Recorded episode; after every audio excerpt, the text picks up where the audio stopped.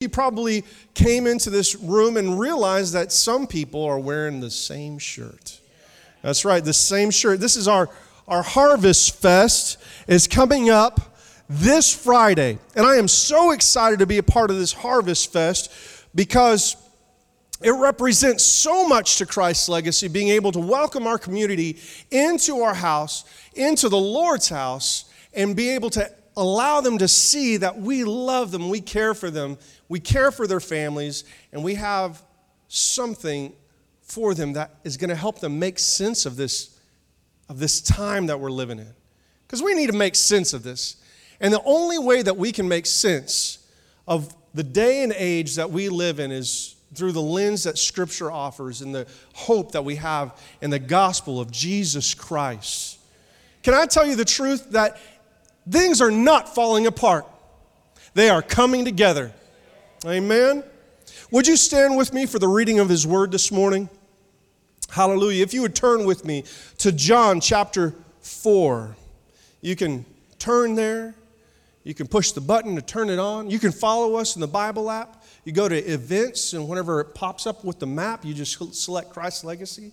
You can see it. Or you can have your hands by your side and read off the board because it's going to be up there too. But no matter how you read this morning, I want you to get this in your spirit because it says in verse 34 Then Jesus explained, My nourishment comes from doing the will of God who sent me and from finishing his work. You know the saying, four months between planting and harvest. But I say, wake up and look around. The fields are already ripe for harvest. Heavenly Father, I pray, God, that you would put your word into our heart, illuminate our life, and help us to understand it and apply it. In the name of Jesus, we pray. Amen. Amen. Before you're seated, I want you to turn to three or four people and look them in the eye and tell them, the harvest is now.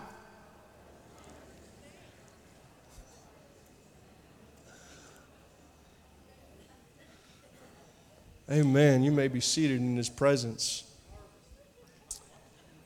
You know, one of the most difficult things about our Christian experience is, is simply this we can be so conceptual on Sunday mornings but then when we really get down to it, it makes no difference in our lives on Monday afternoon. You know what I'm saying? You, you see, the, the, the problem is there's an old saying that some of our old timers are going to remember. You can be so heavenly minded that what? That's right. And it makes no difference in your life throughout the week. And what I'm afraid of is that when we read this passage of scripture found in John chapter 4, verse 35, we see what Jesus is saying about the harvest, but we kind of skip over the phrase. He says, You've heard a phrase. I'm going to be honest with you. The first time I ever heard that phrase was whenever Jesus said it. I, I didn't know four months between planting and, and harvest. I, I, I, don't, I don't walk around and say that. That's not part of my typical vocabulary, not, not, my, not my bank of, of throwaway statements. You know, hey, hey, by the way, four, four months till the harvest. You know what I'm saying? I, I don't, I don't say that. It's, it's not who I am. I, I just kind of wonder. Uh, let me see the hands of any farmers that we have in the room. Any, any farmers? Wow, okay, three of you. Okay, well, welcome. Thank you for taking time to come to church this morning. See, see, because I know that there's maybe a lot of people that do cattle and everything like that, but, but farmers that are actually bringing crops are, are kind of a different breed. See, what we un- need to understand is that context is a critical item in this passage of scripture to understand what Jesus is actually saying, speaking to his disciples and, and speaking to us in that moment. Context is critical in understanding. Context allows us to make sense of the passage. Context allows us to feel compassion whenever Jesus is saying this. Context help us, helps us to feel compassion. I, I remember a time where my wife and I are driving down the street, unsafe part of town, um, like a block away from where we lived. I kid you not. I told somebody, uh, I told somebody one time. I said, uh, I, I was trying to tell them how, where I lived, and I said, You drive until you feel unsafe, and then you drive a little bit further, and that's my house. And they, they literally said, "Oh, you live at 16th and Meridian." yeah, that's where I. That's where we used to live. And and we were driving down the street one day, and we saw a fella pushing a cart. Obviously, looked like he was homeless, and and he he looked like he was having a bad day. He's hot and sweaty and kind of limping a little bit and, and pushing his cart, and you could tell that all of his stuff was in his cart. He was just having a rough time, and, and he was walking kind of towards us. We were stopped at the intersection, and, and instinctually I reached up and I, I locked the car door. Because I, I just locked the car door. And Claudia looked at me and she said, He could have heard that. I said, I know, he could have got in. And that started a conversation that, that as I spoke what my opinion was, I was listening to it with my pastor ears, but I was speaking it with my carnal mind. And I realized that in that moment, I was being judgmental towards this person. Now, I'm not saying that you should not lock your car door. I'm not saying that you shouldn't be safe. I'm not saying that you shouldn't be critical in, in situations. But I am saying that in that moment, I leaped to a judgmental spirit. And I made the statement I said, I don't know how somebody will allow themselves to get that far gone when there are so many people and so many ministries, so many organizations willing to help them out out of that moment. The very next day, I'm driving down the street in that same area, in that same place. It's about, oh, about three quarter of a mile away from my house and we had a blowout. My tire went flat. I went in, I realized that the lug wrench that I had to change my flat tire out wasn't the right lug wrench for that car. I said, I don't want to call the, the tow truck. We live less than I'm going to be back in 10 minutes with the other car, baby. I'm going to have it air conditioned, ready to go. It's 98 degrees. Just leave the car running. I'm going to be back. It's going to be cold. You're going to get in the car. You can take, take me home. I'll come back. I'll change the tire out. It doesn't have to inconvenience you, but we were on our way to lunch, so I was kind of hungry. I'm going to be honest with you. This was ruining my plans all kinds of ways. But that's all right. So I got out of the car. I said, hang tight. I'll be back. I, I took off walking.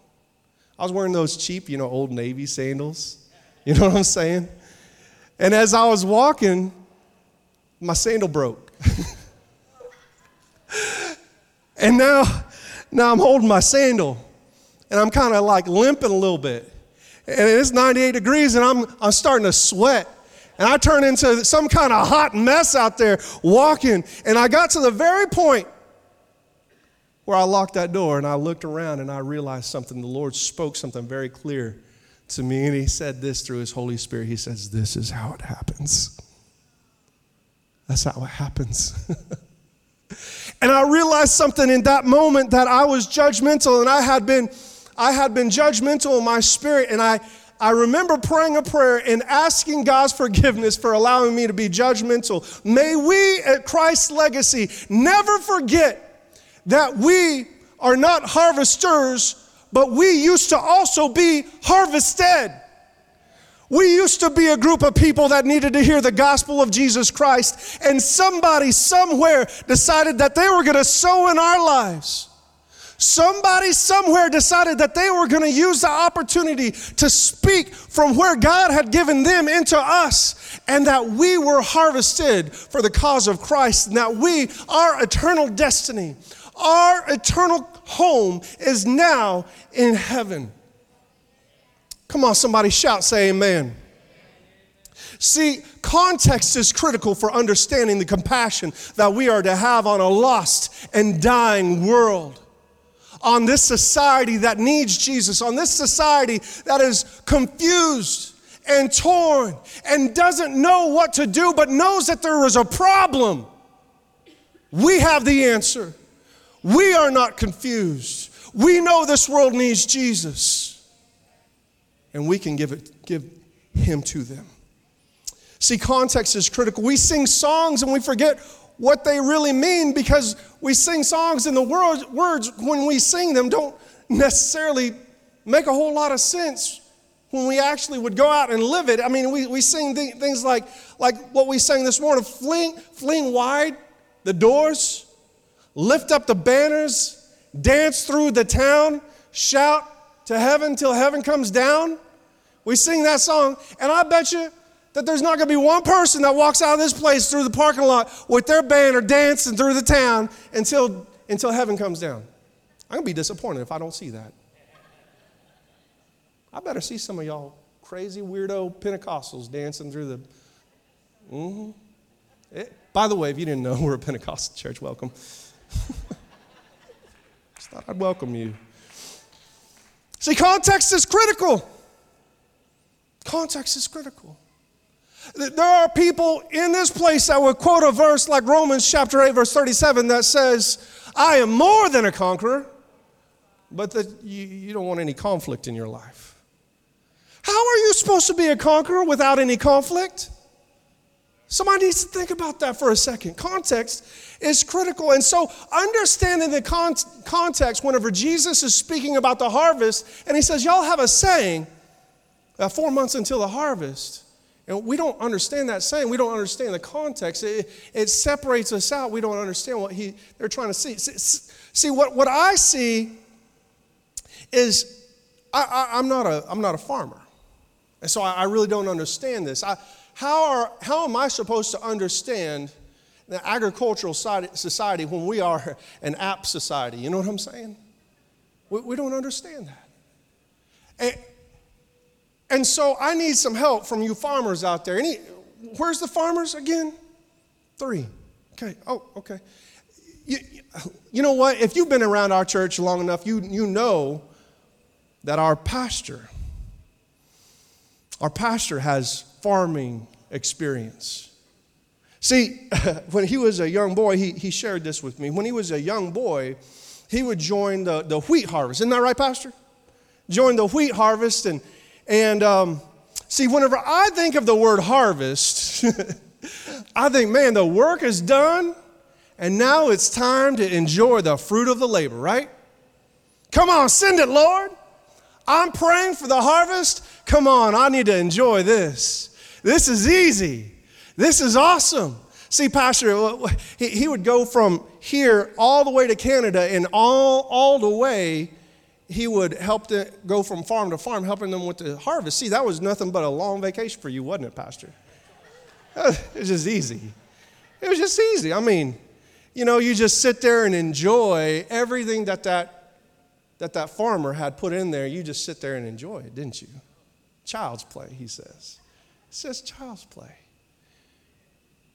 See, see what I, I didn't understand uh, as just a regular person, not a, not a farmer, is that this, this harvest business is, is not sit back and enjoy it. We want to sit back and enjoy that harvest. We pray that the Lord would send the harvest to Christ's legacy.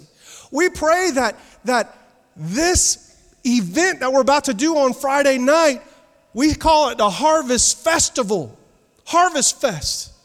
And we pray that God would send in these folks to our church so that we would have an opportunity to reach their kids, to reach their families, to reach their grandparents with the saving knowledge of Jesus Christ.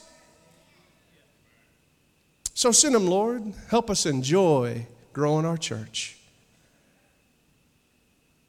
But see, that's not what harvest is all about. That's not what harvest is all about. We've got a wrong understanding of harvest. See, what I understand about harvest from hearing it from Pastor Brooks is that the harvest is the most difficult time of farming. It's the most difficult. It's the part of farming that is filled with the most work. When we pray that God would send the harvest, we're actually praying that God would give us additional roles and additional responsibilities and additional powers so that we could get into the field, get into the community, get, get to work, roll up our sleeves, and do what He's been calling us to do all this time. We're praying that God would come in a powerful way. You see that the harvest, the crops aren't going to harvest themselves. You think about that. As a farmer, you plant, you sow, you water, you mend fences, you tend the field, you take care of it, you, you shoo away the predators. You, don't shoo them away, you shoot them. I'm in Oklahoma, come on. And you wait because you know that your time in harvest, the time where you're going to have to work the hardest to get the, to get the fruit of your labor, is coming. And so, Jesus in this passage is saying that you, you got to work hard to work hard. You got to work hard to get to the point that you're going to work hard. Four months between planting and harvest. You, you feel like you're working hard now, but you just wait, sucker. It's coming. It's coming. But I want to I want to take a moment right now to look at the context within the context of what Jesus is actually saying in this passage because what you may not be aware of is that in the context Jesus is speaking to his disciples just after he spoke to the woman at the well. He crossed over in Samaria. He found this woman sitting at the well. He begins to speak to her, he witnesses to her. The woman runs into her community of Sychar. We know this from verse 39, but the woman runs into the community in Sychar and says, Come see a man that told me all about my life. Could he be the Christ? And then at that very moment, people started coming out of their homes, out of their businesses, coming into the streets and walking up that long hill to the well because they wanted to see what this woman was talking about. And at that very moment, scholars believe that Jesus looked at his disciples and then looked out at that hill that was starting to flood with people and said, Look, wake up. I'm not talking about planting and sowing right now. I'm talking about the harvest. It is coming and it is here. It is not on its way, it is on us. That's the context that Jesus was speaking in that moment. The harvest is coming and it's even here now. See, if you turn with me over a few pages to chapter 6, we see Jesus and his disciples. They're tired after ministry. They're tired after performing miracles, after Jesus is performing miracles. They're, they're worn out. Jesus is preaching six hours, seven hours, eight hours, nine hours a day. Y'all better be thankful. We're getting out before noon, God willing. Well, I guess that depends on y'all, doesn't it? Jesus is tired.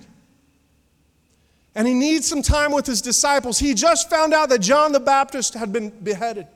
Things were starting to get hot. And so he came up and he started to boat across the Sea of Galilee, the, the, the Sea of Tiberias, later to be known.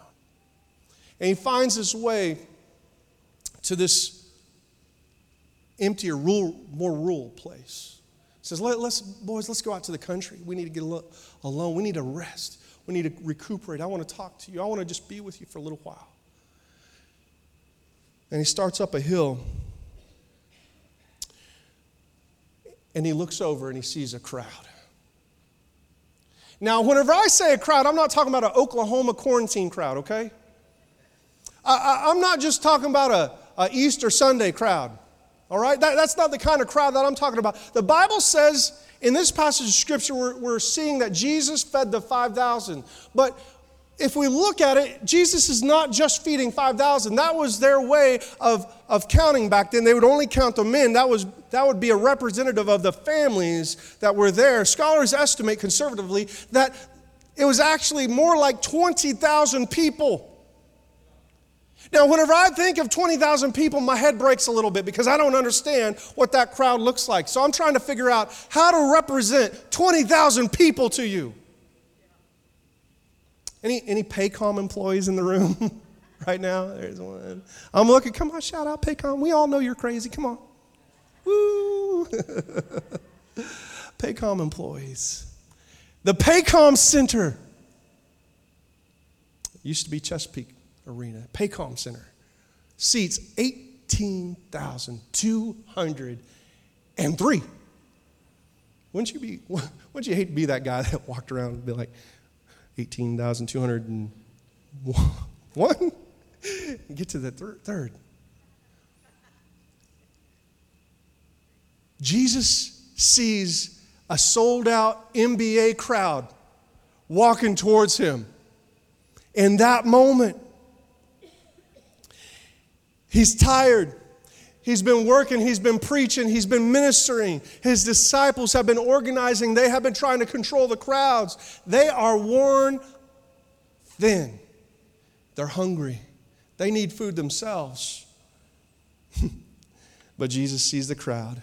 But more importantly, the Bible tells us that Jesus sees the need. We see that in Mark. He sees the need. He felt compassion on these folks. He knew that the people were hungry, but they had a deeper spiritual hunger. It was more than just food, they needed to know God. And he knew that it was a hunger that only the bread of life, he himself, in that moment, could meet. Aren't you glad that when you were coming towards Jesus, Jesus didn't push you aside? Uh, aren't you glad that when you were hungry, he was there and he fed you and he clothed you and he picked you up out of that sin and out of that habit and out of that, out of that sinful life? He redeemed you and He restored you and He created you to be a new person. In that moment, He had compassion on us all. And we read in John chapter 6, verse 5 Jesus soon saw a huge crowd of people coming to Him and for, looking for Him. I love this part. Turning to Philip, He asked, Where can we buy bread to feed all these people? He was testing Philip. Somebody say testing. He was testing Philip, for he already knew what he was going to do. Isn't that great? Jesus is trolling Philip. He, he, is, he is knowingly putting a question that would inflame him, that would cause him distress or worry or concern. In that moment, he turns to Philip and he says, Where are you about to buy bread that it's going to be feed 50, uh, 20,000 people right now? I mean, isn't that wonderful that God created us in, our, in His image? Especially women, because see, trick question, right? Girls are created in the image of God. And they have that ability to ask that, those trick questions that get you in trouble no matter how you answer them. You're like, isn't she pretty? And you're like, eh, I don't know what to say.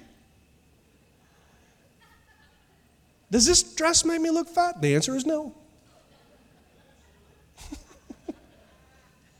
Trick questions. Trick questions. And here Jesus is asking that trick question. He's asking him, even though he already had an idea of what he wanted to do. He knew what his intention was. I, I don't have this in my notes, but I, I am glad I'm glad that Jesus doesn't rely on our own wisdom and understanding on how to deal with our problem. Anybody ever pray and ask the Lord, God, would you just do something? And you start telling God exactly how you want to answer the problem. Like, God, please let Walmart be open all night tonight with 20,000 loaves of bread so we can feed these folks. I, I want you to know I live in a city 2,000 years later, and I have no idea how to feed 20,000 people with bread right now on the spot. I don't even know who to call right off. I have to Google that. I'm glad that Jesus doesn't rely on our own wisdom and understanding to solve our problems. Remember, he is coming to Philip with this question. But in this moment, in this moment, maybe Jesus is coming to Philip because Jesus is familiar with the area. It's his hometown just next to it in Beth, Beth, uh, Bethsaida. And, and, and if anybody's going to know where to open, where you can buy 20,000 people bread, it's going to be Philip. But Philip doesn't know the answer. He, he, he doesn't know the answer. remember, if you want to see a miracle in your life, you have to start with a mess. So some of y'all need to hear that this morning. If you want that miracle, it's going to happen in the midst of your mess. Miracles happen when you and everyone else around you know what needs to happen, but the need is impossible to meet because that's when the Lord receives his glory. John chapter 6, verse 7 says, Philip replied, Even if we worked for months, we wouldn't have enough money to feed them. Even if we worked for months, we couldn't feed them. Some, some gospels write, Lord, we'd have to work for over half a year to get enough money to buy bread for them to have one bite apiece. it's not quite a meal. Then Andrew, verse 8, Simon Peter's brother spoke up. There's a young boy here with five barley loaves and two fish. But what good is that with this huge crowd? As Jesus saw this crowd coming and he saw the problem, I can just imagine that Jesus, as these disciples are saying, Jesus, just send them away. And Jesus, just like he did in John chapter 4, is saying, Guys, look around you, the harvest. The harvest is now. I know you're tired, boys, but it's time to work. It's time to work. See, I love Philip because Philip is one of those analytical people. He, he's the one that calculated it out. He said, God, eh, or Jesus, it's going to take us a long time to work to try to feed these people. You can't, we can't even, we don't have enough money. We don't have enough resources. He put that thing in his phone. He calculated it out. He spit out that information. Some of y'all are like Philip. You, you know what I'm talking about? You have already crunched the numbers. You have already done the math, and you don't have enough. You have tried to save, you've tried to budget, you've tried to do all the work, but you know that you need a miracle in this moment. And you have specifically calculated out and told the Lord what you need. You're good at planning, you're good at numbers, you're good at math, you're good at, at, at programming things out. And you can tell the Lord all about it. I love you people because that's not me. I try to be y'all. But whenever I start calculating, whenever I start planning, whenever I start programming, I'm like, mm, my head gets, my, I, I break down. I said, it's just a lot. It's just, you know, a lot. But then, but then there's Andrew. I love Andrew too, because that, that's like me. That's like me. Well, what are you guys doing trying to calculate things out when there's work to be done? And he starts going through the crowd. Hey, Anybody got a lunch in here? Come on up. Come here. You, you, you, come here. And he starts pulling this little kid. The little kid is like, what is going on with, with this? He said, let me see that sack lunch. The little kid said, it's mine. no, no, no. Let me see that lunch. The little kid opens that lunch box and he sees there's five barley loaves and two fish. Now, barley loaves, see, we think of a loaf, but these are more like small crackers. More like small crackers. And, and then two fish. And barley loaves were actually the bread of the poor. It wasn't rich bread, it was poor bread. This was the wonder bread of Jesus' day. and Andrew walks up, he says, Jesus, look, they're st- sitting there trying to calculate that out. I went to work. I went through the crowd. I found you some food. I got enough snack packs for you. But we can't feed this crowd. Here, Jesus, here. Man of action. Some of us are like that, aren't we? When there's work to be done, we're not afraid of the work. We roll up our sleeves, we get to it, we start working hard, looking for the answer, and we, we do the best we can. We try to, we try to work so hard and allow God to see us work, and we just expect that our ability and our own effort is going to be what gets us out of this problem, this situation, this is going to be the solution for our lives. But God is looking at you and looking at your work, and He wants to tell you this morning that there is no amount of work that's going to replace His Holy Spirit moving and interacting on your life this morning. There's some of you that need to just calm down and trust the Lord for once. Trust the Lord with your problem. Not enough resources, not enough people, not enough money, not enough help, not enough time, not enough. in your own ability. But I praise God that He is more than enough. Because right now, oh man, right now I'm getting excited because I know what I'm about to say. Y'all don't know yet. because I know what I what I believe. See, both Andrew and Philip are looking at the problem and they forgot that they're staring at the answer, and the answer is Jesus Christ. When you trust Him with anything that you have, He is more than enough. He is the bread of life that can meet every need. I know that no matter how little that you have, no matter what you've got, when you give it to Him, He is able to multiply it, not only to bless you, but to bless others through you when you are willing. That's when you see a miracle. That's when you see a harvest in your life. We continue to read in verse 10 Tell everyone to sit down, Jesus said. So they all sat down on the grassy slopes. The men alone numbered about 5,000. Now listen, watch this. Then Jesus took the loaves and gave thanks to God and distributed it to the, to the people. After he did the same with the fish, and they all ate as much as they wanted.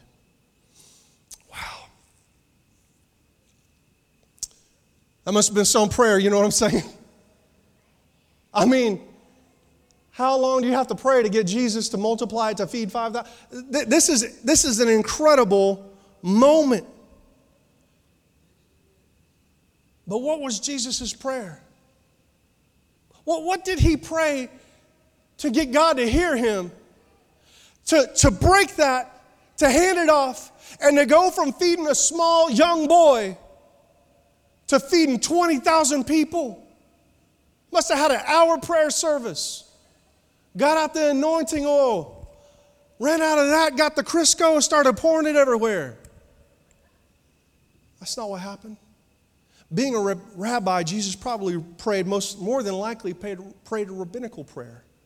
He, he prayed a prayer over the blessing of breaking bread. It's called the Hamotzi prayer.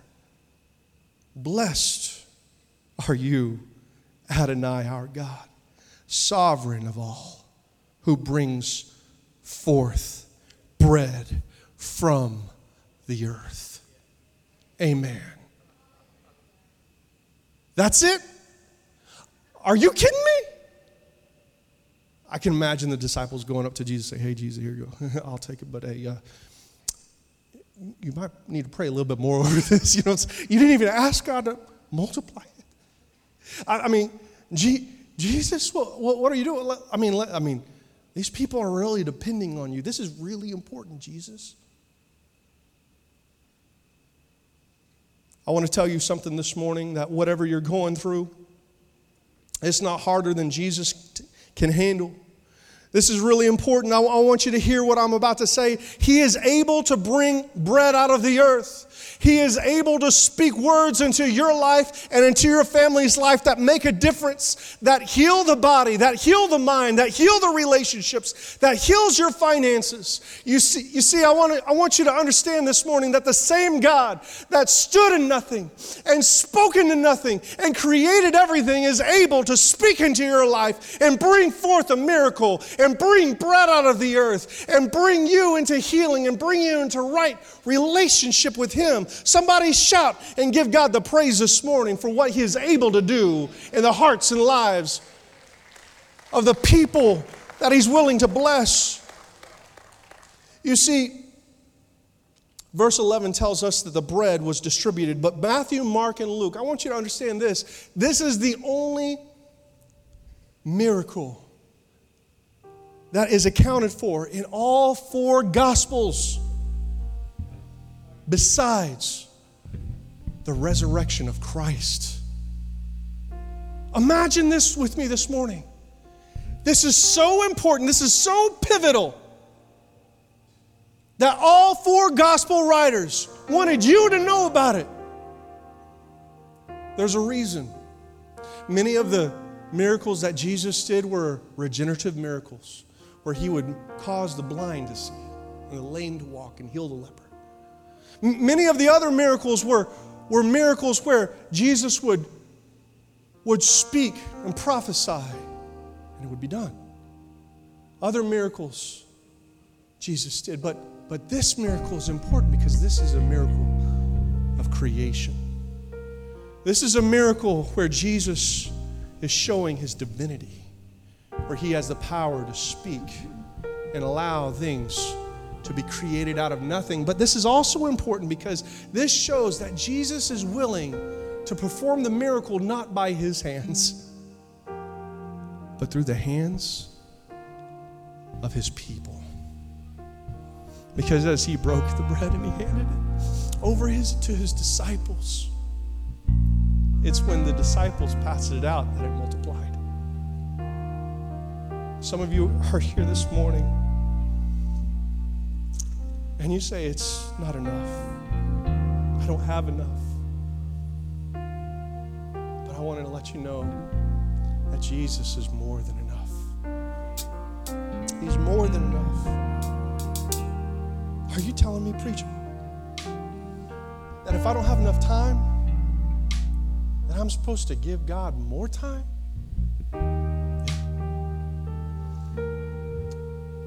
Are, are, you saying that if I don't have enough money, I'm supposed to give God tithe? Let me tell you something. You can't afford not to pay your tithe. Uh, are, you, are you telling me that, that if I don't feel love, that I'm supposed to stand up and love in spite of the love that I don't feel? Yeah. Because God put it inside of you wants to bless others through you because when you trust God with the thing that you don't have, He takes it, He puts it back in your hands, and it's multiplied out. And it's more than enough. You see, that more than enough is important because you need to understand that when the disciples gave it out, and not only multiplied out of their hands, but they sent baskets back out and they picked up enough for 12 baskets full. Now, some scholars think that the 12 baskets was uh, a symbol of the 12 tribes and, and, designates Jesus as being the, the Messiah, the Christ, able to, uh, able to bring salvation through the Jews. But I want to tell you something, I, I think something a little bit more simple. See, the disciples were hungry and they had been working and they had been serving and they were tired and they saw the crowd eat more than what they could. And Jesus wanted to show them that when you serve, when you give, even the stuff that you don't have and you just give it to the Lord and trust Him, they got a basket full each. What is it that you need this morning? What is it in your life that you've been praying and saying, God, I can't do this on my own. I need you. I need you, Lord. I need you. Church, our town has thousands of hungry people that need to hear the Word of God so that they can make sense of this culture, this society, this godlessness that they see all around them. Jesus Christ is that gospel. Just like Jesus told his disciples, he would tell us today to, to look out, to wake up, and see this community as the harvest that he has promised us. That it's time for us to roll up our sleeves and get to work. That no matter how empty, how dead, how hungry you feel, when you serve the Lord, that He will multiply it, not only to meet your needs, but to meet the needs of your family and your friends and your neighbors and this community and our culture and impact the society and this nation because this nation needs salvation like it's never needed it before. It needs the light of the gospel to shine on it so that whatever is occurring, whatever spirit is here, would be removed and we can be restored as a people of God. All around this church, whatever you give to the Lord, it will be multiplied out to bless other people with it.